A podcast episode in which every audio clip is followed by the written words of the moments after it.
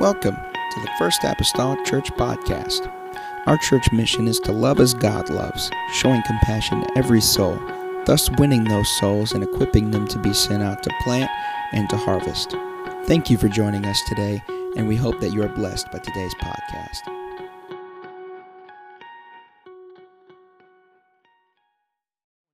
read the first four verses of Exodus 28. The Bible says, and take, and this this is instruction that's being given unto Moses. All right, God speaking to Moses, giving him instruction uh, concerning the tabernacle and, and just all kinds of different things here in the Old Testament.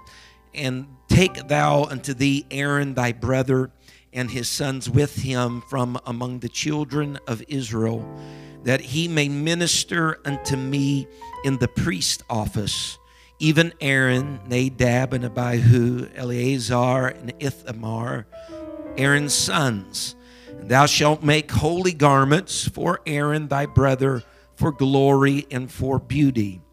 And thou shalt speak unto all that are wise hearted, whom I have filled with the spirit of wisdom, that they may make Aaron's garments to consecrate him, that he may minister unto me in the priest's office. Verse number four says, I'm just going to read the first phrase, and these are the garments which they shall make. And the rest of chapter 28, really, the, the, the, the remainder has concerns all of those garments, what was made, how they were made, what they were made of, who made them. And so there's a lot said and spoken uh, concerning that. But what we have here is basically this is that this high priest could not minister in his office until he had been uh, consecrated, he and his garments, for the purpose and the work that he would do. And so, a little while today, I want to just minister this dressed for success. Dressed for success. Amen. And the Lord will help us, hopefully, before we're said and done here today. God, I need you this morning. We're grateful, Lord, for those that have gathered in the house of the Lord. We're grateful, Lord Jesus, God, for your spirit, God, that we have felt. Lord, in this place, Lord, through song and prayers that were prayed and needs, God, that were met, Lord, even in the formative part, God, of the service. I pray, oh Lord, minister to us now through your word, God, and let it find, Lord Jesus, a place of resting in our lives. And we'll not forget, Lord, to thank you and pray, thank you and praise you for it. In the name of Jesus Christ that I pray. Amen and amen. And the church say amen. Amen. You may be seated this morning in Jesus' name. The precision of the tabernacle, as it was called, that house of God, that place where the children of Israel went to uh, to worship and to sacrifice. The precision of the tabernacle and its furnishings were very important to God very important to God. As a matter of fact, most, most of Exodus, or much of Exodus, at least in part, is talking about the tabernacle and its furnishings and the material and the dimensions. Moses met with God upon Mount Sinai and received the pattern that everything was made according to. God gave Moses the pattern of how it was to be built and the materials. The details were found in that pattern the heights, the widths, the dimensions, the depths, the types of material that should have been used, the means of construction, the placement of everything, where it would have been placed and found, north or south within the tabernacle proper, all was involved in the pattern that Moses received from the Lord. Not only were the specifications given for the building, but according to God's word, they were also given for the attire and the functions of the high priest and his sons, as listed here in Exodus chapter 28. These high priests and sons, Aaron's sons, these members of the Levitical tribe would be responsible. They'd be responsible for holy things, and the high priest would mediate between the children of Israel and God. It would seem as though they would not have direct contact to begin with with the Lord, but Aaron, that high priest, would mediate. He would go to God for the people and he would come back to the people for God. He would mediate in these holy things. With all these things in consideration, emphasis is regularly given to Moses to make all things after the pattern. It's said over and over again in Exodus and other places in the Bible that Moses, everything that is to be made, is to be made according to that pattern that I gave you in the mount. And so, whatever Moses saw on the mountain pertaining to the tabernacle and its service had to be employed in the construction and in the organization of the tabernacle. Nothing could be compromised. Moses could not improvise upon anything. It had to be just as it was prescribed. In speaking of the high priest, which our text focuses on, the writer of Hebrews shares these words in Hebrews 8 and verse number 5. It says, Who, and the who being referred to as the high priest, who serve unto the example and shadow of heavenly things, as Moses was admonished of God when he was about to make the tabernacle. For see, saith he, that thou make all things according to the pattern shewed to thee in the mount. Therefore, the construction, furnishings, and layout of the earthly tabernacle, according to Hebrews, simply mirrored a heavenly tabernacle. There was a earthly one and there was a heavenly one. The earthly one was according to the pattern of the heavenly. The earthly had to be exact and it had to be precise because it reflected heavenly things. It had to be done. Had it been done differently, the heavenly would have been misrepresented. It had to reflect exactly what heaven was showing. But not only did the tabernacle mirror the heavenly tabernacle, amen, the service of the high priest also was an example, the writer of Hebrews says, and a shadow of heavenly things even yet to be revealed from the Old Testament to the New Testament. Aaron was, according to the Old Testament, to function as the high priest. But the Bible says that he was required to be consecrated. Amen. And a part of that consecration that required that was required of him were that his garments should be consecrated. The garments that was made for him, fashioned for him according to the pattern, had to be consecrated. Verse 3 of our text says this that they may make Aaron's garments to consecrate him, that he may minister unto me in the priest office. He can't minister in the priest office if he don't have the garments. And the garments he must be consecrated in, he and his sons, in order to operate in the office that God had designed for him. So we needed a consecrated man, we needed consecrated garments in order to do the consecrated work. He couldn't do the work if he had not the consecrated garments or if he wasn't the consecrated man. Now, again, most of chapter 28 contains the minutest details of each article of clothing that the high priest and his sons were to wear. I think there was about eight different articles of clothing that the high priest had on. Everything was to be according to the pattern. And these garments, verse number two tells us that were given unto Aaron and consecrated Aaron and these men. They gave him and bestowed upon him glory and beauty. Some of us still wear garments for that, don't we? Amen. Some glory and beauty. They were made some of the most richest materials. They were made of gold and blue and purple and scarlet and fine twined linen. The Bible speaks of how they had onyx stones upon them and various other stones upon them. They were made of some of the most skilled artisans. They, they were tailor made, if you will, for Aaron and his sons. Uh, people that were filled, the Bible says, with the spirit of wisdom and they were wise hearted. Amen. But these garments, according to the scripture, they were to be holy garments, set apart. Yes. Distinct and distinguished Yes, no other Israelites wore similar garments to these that Aaron wore. But these garments did not correspond, amen, in their forms to, to garments, amen, of just the common Israelite. But they corresponded in many ways to that of royalty, of monarchs of that day. Amen. Tunics and mitres and things like that that the high priest wore were similar things that people of royalty wore. But the scripture tells us that what sealed the holiness of these garments. It wasn't their uniqueness in form. It was not their rareness of material in particular. Amen. Because specialized workmen, amen, had used identical materials to make similar garments and tunics and miters for royalty as well. Even the glory and the beauty that they gave Aaron wasn't just due to the fact of their material, amen, or of who made them, but they were due to the fact that they were holiness, holy, and that holiness came by the blood and the oil that they were consecrated with, that they were touched by. The blood came, the Bible tells us, that consecrated those garments. The blood came from a sacrifice, it came from an animal that yielded or consecrated its life for the purpose of offering its blood. The oil came from olives that had been crushed, or if you will, consecrated for the purpose of making oil. Read, if you will, Exodus 29 and verse 21. And thou shalt take of the blood that is upon the altar and of the anointing oil and sprinkle it upon Aaron and upon his garments and upon his sons and upon the garments of his sons with him.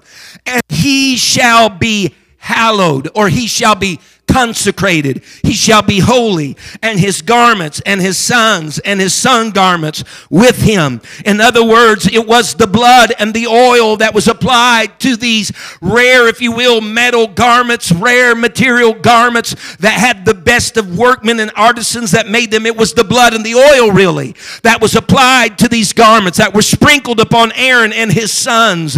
Amen. That made these garments sacred, that made these garments holy. Both they and the garments were not hallowed, they were not holy, they were not consecrated until the blood and the oil touched them. And it's only after the blood and the oil touched them then that Aaron was consecrated to minister in his office. He couldn't do his work for Israel, he couldn't do his work for the nation of Israel, he could not do his work, if you will, for the people unless he had on the consecrated garments and they'd been touched by blood and oil. It was then them that Aaron was considered to be dressed, if you will, for success. It was them that there was real glory and beauty that was brought to Aaron, not because of the uniqueness of the garment in itself, but because of the oil and the blood that had touched the garment. Someone say, Amen.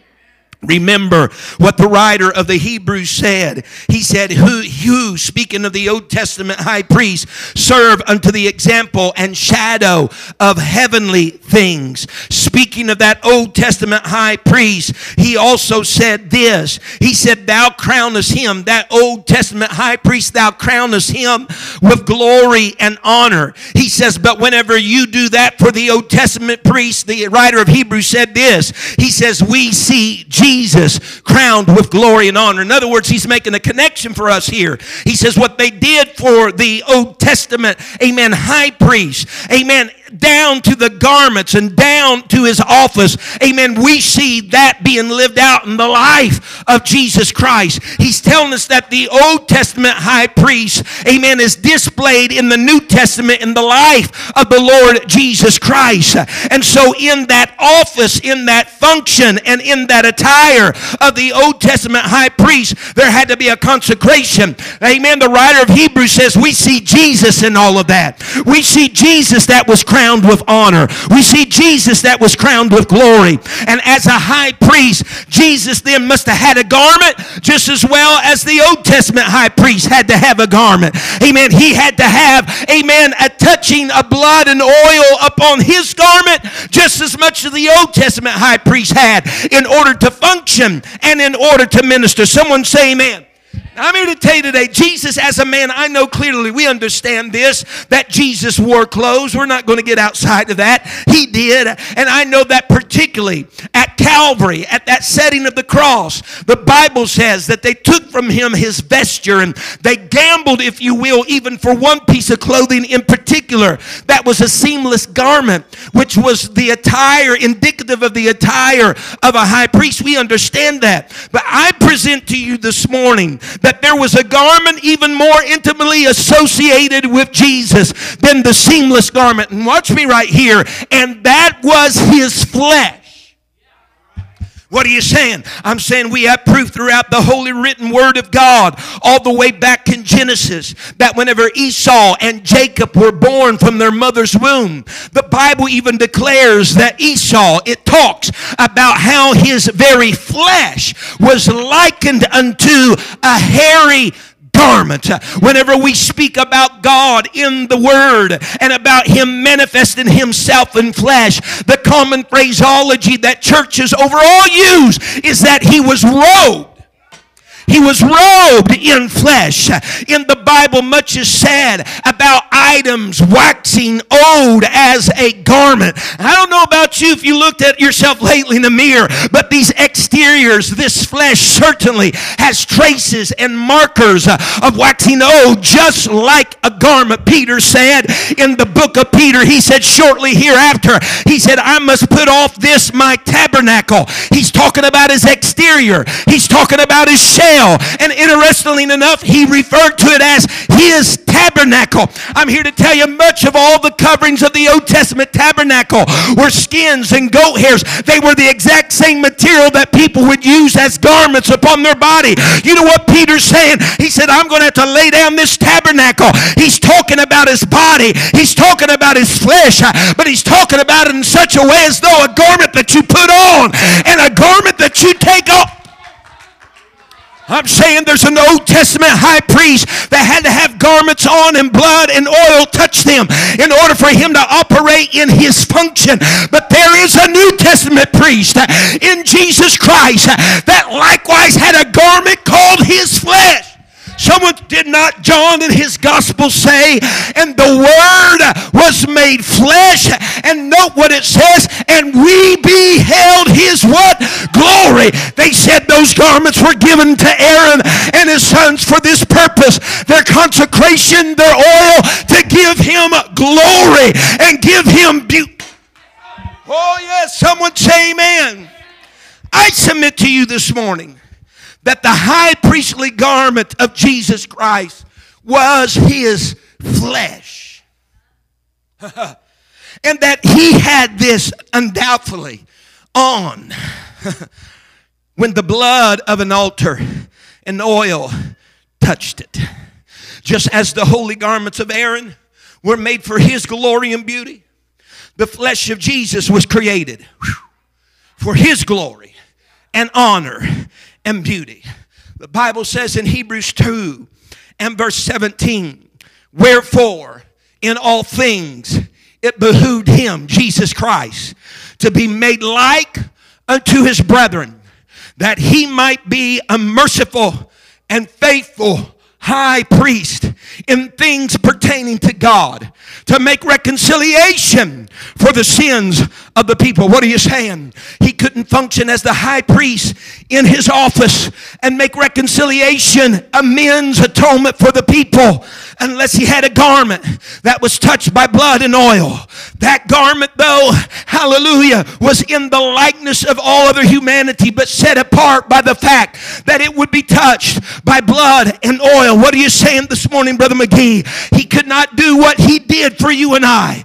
He could not make atonement like he did for you and I unless it was touched by blood and by oil. The holiness of the garments of the Old Testament high priest were not all wrapped up in the materials. They were hallowed by the blood and the oil. I present to you today, and we understand this and we know this that Christ went to the cross. We get that. We understand that there was bloodshed there. We get that. We understand that that cross, in many ways, was an altar. The basic definition of an altar is this it's a slaughtering place, it is a high, lifted up place. The cross of Calvary meets both of those qualifications. It was a slaughtering place, and it is a high and lifted up place. But I want to go just a little further this morning because that's where the sacrifice was offered. I want to go a little further today that before Jesus drew near the altar of Calvary, he visited the altar of a Gethsemane. Before he went to the altar of Calvary as the sacrifice, he went to Gethsemane, the oil press, and became the high priest. Someone say amen. He became the high priest. He went to Gethsemane, the oil press. And the Bible says, as he's praying there, and his disciples are sleeping, as he's praying there and reaching out and saying, If it be possible, let this cup pass from me. Nevertheless, not my will, but thine be done. As he's praying, the Bible says he prayed as it was great drops of blood came from his body. This is not peculiar. You can read it in science. You can be under such duress and stress that the very capillaries in your skin burst, that blood would come from your pores. But what I'm trying to convey to you today is that Jesus was there in his garment called his flesh. And at Gethsemane, the oil press, blood came forth, and oil and blood touched the garment and consecrated a high priest. My God. Oh, someone say glory. It consecrated a high priest right there. Blood and oil, oil and blood. They were the tools of consecration. They were the instruments for hallowing the high priest. And it happened at Jesus' Gethsemane. Someone say amen. That those tools of blood and oil prepared the Old Testament high priest for his service. There is no reconciliation of the children of Israel without the intermediary of a high priest. They couldn't enter the holy place. They couldn't hear, enter the holies of holies. They couldn't go in there and put blood upon the Ark of the Covenant that was revered as the very presence of God. They could not do it. They had to have a high priest to do it in their stead. And so, if Israel's sins are going to be made atoned for, they must have a high priest. But if a high priest is going to function, he's going to have to be anointed with oil and blood in his garment. Someone say, Amen. The nation sins, the nation of Israel sins will be taken care of because of the service of the high priest. So if he's the minister in his office, he's going to have to have some holy garments. But they're not holy unless they're touched by blood and oil. What are you saying? I'm saying through the lens of the tabernacle in the Old Testament and the pattern, if you will and the example that was left there. Christ can go near to Calvary and become the sacrifice because he's already been to an altar in Gethsemane and been touched by blood and by oil at another altar, mind you, for himself. What happened at Calvary was for the world. What happened in Gethsemane was so that he might be able to function the way he needed to function at Calvary. Listen, someone saying right now, now, Brother McGee, Christ was without sin. That's right, and I realize he was without sin. But please understand other places in Scripture that there are some things that Jesus did simply for the purpose of fulfilling a type. There's some things that he did simply for the purpose of a shadow or an example. For, for, for one, whenever we read in the Gospels that Jesus was baptized by John, here's a man without sin. We receive baptism in Jesus' name for the remission of sins. So what's the purpose? He told John even told us. He said the reason why this has happened because whenever that dove would come down and land upon whomever he baptized and it happened, that would make manifest into all Israel that that person was the Son of God. So there's some things that Jesus just did to fulfill a type, a shadow, or an example. And we learn then what happened in Gethsemane. You're saying he did he did that for himself so he could function up there? Yes, but he did it for the pattern of the Old Testament. He did it because of what was required and set up in the example because the Bible tells us in John 17 and verse 19, Jesus is praying. Here he is. He's praying and he says, For their sakes I sanctify myself. Woo! He says, For theirs, I say, what are you saying? He said, For their sakes, he said, I make this outer garment holy. For their sakes, I consecrate and hallow myself that they also might be sanctified. He said, I'm just fulfilling a type right here in this Gethsemane. Blood and oil is going to touch this old garment, and that consecrates me in the eyes of Israel to operate as their high priest. And I can make sanctification for them, and I can consecrate them, and I can save them, and I can go to bat for them, and I. Oh yes. Because of this. Someone say amen. Exodus 29, verse 44. This is just one chapter over from where our text was. This is the new international version I'm reading from. Let me get a little housekeeping out here. Exodus 29, verse 44. It says, So I, you don't have it? Okay, just listen to me. So I will consecrate the tent of meeting, which was the tabernacle, and the altar, and will consecrate Aaron and his sons to serve me as priests. And the reason why I use the Amplified, I like how it segues into verse 45. It says, Then, everybody say, Then. Then I will dwell among the Israelites and be their God and they will know that I am the Lord their God who brought them out of Egypt so that I might dwell among them. I am the Lord their God. The way that it's postured here, and it's similar in the King James, but this makes it more emphatic and apparent. He says, I'm going to consecrate the tabernacle, the altar, and the priest. Then they're going to know, and I'm going to come down and dwell among them. It wasn't good enough for the tabernacle to be consecrated. It wasn't good enough for the altar to be consecrated. But the high priest had to be consecrated. When all these things were set into place, then he would come down and dwell among Israel. What are you saying? What are you saying to McGee? I'm saying this. Before there was a Pentecost, there was a Calvary. Before there was a Calvary, there was a Gethsemane. Before there was a Christ in you, there was a Christ with you. God. The Hebrews even says that every man that would serve in the office of high priest is taken from among men. Every single one of them. And so God robed himself in flesh because all high priests are taken from among men. Oh God. And he met the qualification then of being chosen from men to be the high priest. But Gethsemane consecrated him for the purpose of Calvary. But Calvary gave way that he might dwell in us and even among us that they would know what? That they would know that I'm their God. That they would know that I'm the one that brought them out of Egypt, right? And I dwell among them. What was the whole bringing out of Egypt thing? It's where Israel got their deliverance. It's where they were set free from bondage. He said, if I can get me a consecrated high priest and if he can make a sacrifice, all the world will know that he is their deliverer, that he is the one that makes a way where there seems to be no way for them. Someone say amen. Then God will dwell among them. They'll know that I'm their deliverer. Huh?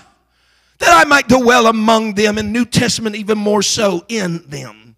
So through the high priest row of Aaron, through the high priest row of Aaron, and essentially, folks, Israel had access to God. They had access to God because of their high priest. When Jesus got the blood on the garment, that which we are calling his flesh, and ministered in his office on behalf of the people at Calvary. The Bible says ultimately on that day that the veil in the temple was rent in twain from top and to bottom. What did that allow? That allowed all mankind to have access to the holiest place of all, where the presence of God is where even in the Old Testament they were not permitted to go. But it was made accessible because of their high priest. Bible says, Hebrews 10 19, having therefore, brethren, boldness to enter into the holiest. How? By the blood of Jesus. It's really twofold, folks, because there was his blood at Calvary. But before his blood was at Calvary, his blood was at Gethsemane. Before his blood sanctified us, his own blood sanctified him. Amen. By the blood of Jesus, by a new and living way, which he hath consecrated for us through the veil, that is to say, his flesh, and having a high priest over the house of God. Let me say it like this having been dressed, so to speak, for success, permitted Aaron to function as a high priest for Israel.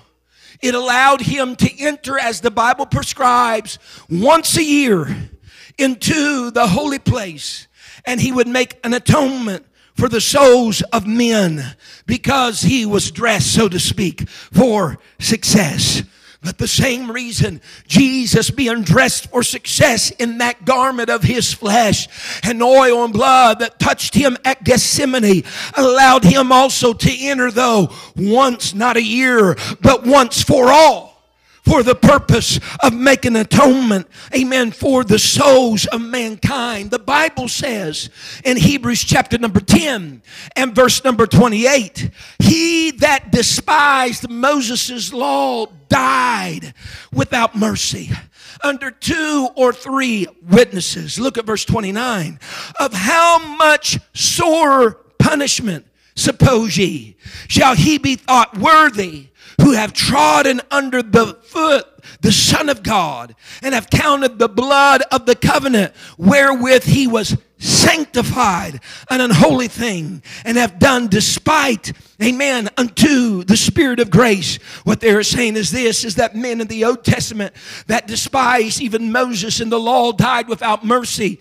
He's saying if we are to reject the lord jesus christ if we're to reject the blood that was shed at both gethsemane and calvary if we're to account all of that as something unholy something that's just frivolous something that's unnecessary he said then we're basically despising amen the very spirit of grace if we're to discount all of that and ignore all of that, the very thing that could sanctify us and did sanctify him, if we're to discount all of that, we have despised the spirit of grace. What I've come to tell us on this Sunday morning is this is because our high priest dressed for success, it enabled him to clothe us with grace. Because our high priest sacrificed it all, it allowed us to be a living sacrifice unto God. Because he dressed, we're clothed, but we're clothed by grace. And the same blood that touched him, he extends through Calvary. And that blood, without the shedding of blood, there is no remission of sins. That same blood sanctifies, sets apart, makes holy and hallowed children of the living God. But that's because we had a high priest that dressed for success. Amen. We couldn't have done it without him. We wouldn't be here without him. I oftentimes tell the Lord in my daily prayer, and I'm not ashamed of it. I say, Lord, I can't make it through this day without you. I'm not too foolish, amen, to recognize that this is not Paul McGee riding on the skirt tail of himself or his mom or his dad or generations before me. If I'm tethered to any skirt tail, it's to the skirt tail of my high priest, amen, that sanctified himself so that I could be sanctified. I want you to understand today, we should be people with praise on our lips this morning because we had a high priest that could enter in that was clean and holy. If it wasn't for that, he would not function. It could not be possible. It would not take place. But I'm thankful today there is a time of consecration and he set aside some time and he stooped down from the heavens to the earth. So that someday I can stand up from the earth and go to heaven.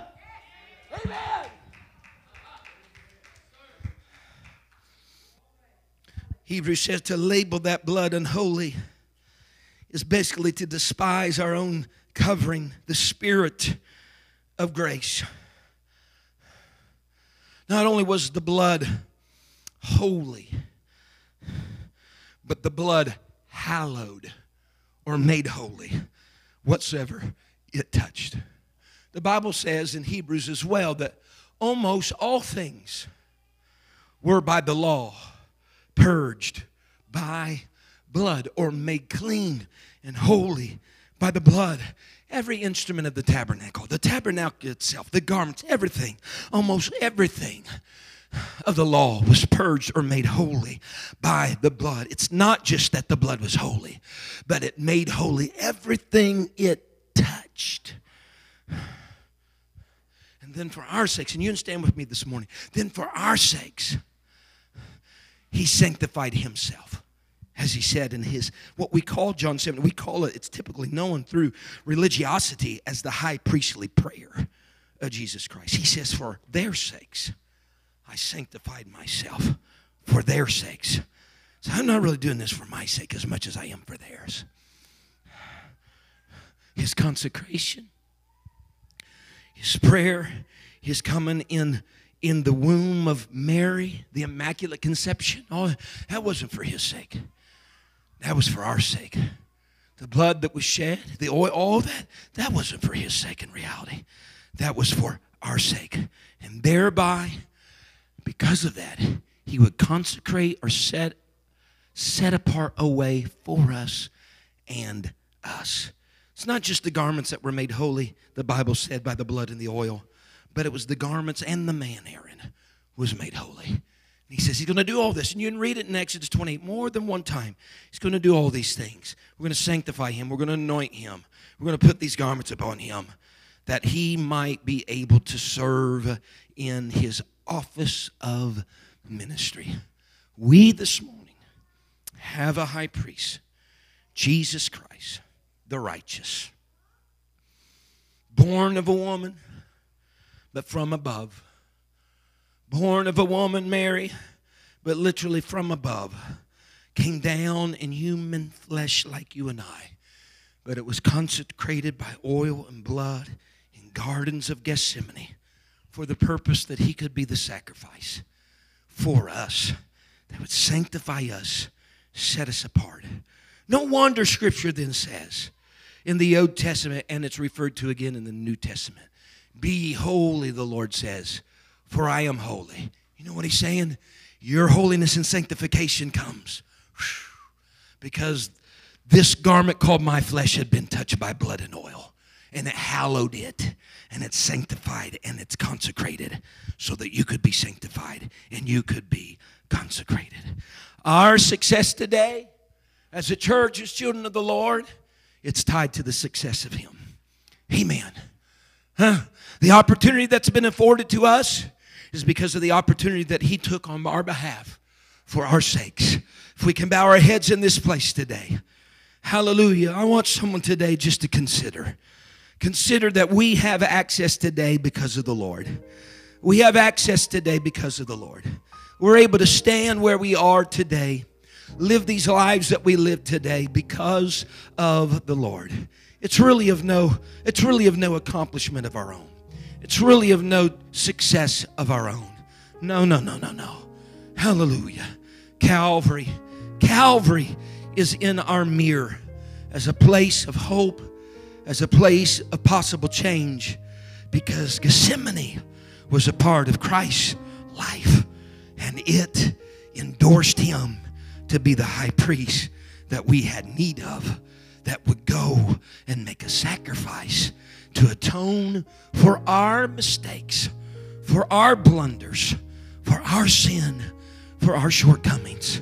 If I didn't have a high priest be able to do that for me, I'm yet dead in my sins. If I didn't have a high priest to do that for me, I am still sitting alone with my blunders and I am guilty and need the severest of justice upon my life as a result of was all of it.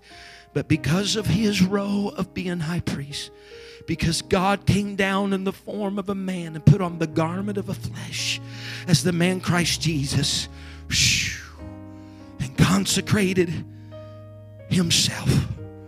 It enabled you and I to be consecrated. And so we stand before him holy because he is holy.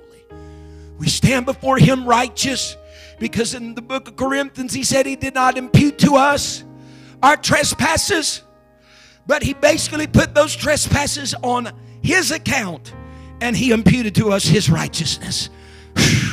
He gave us his sanctification. He gave us his holiness. He gave us his righteousness. Thank God for a high priest. Hallelujah. That dressed for success. And that success has trickled on down and rubbed off on you and I. And we have been made beneficiaries, amen, of his work. Hallelujah. And of his plan. Hallelujah. If we bow our heads today, if we can begin to talk to the Lord, there may be someone here today that says, Brother McGee. Thank you for listening. If you would like more information about our services and activities, you can find us on Facebook, Instagram, and Twitter with the username FACMC. Again, that's FACMC. Thank you and have a blessed day.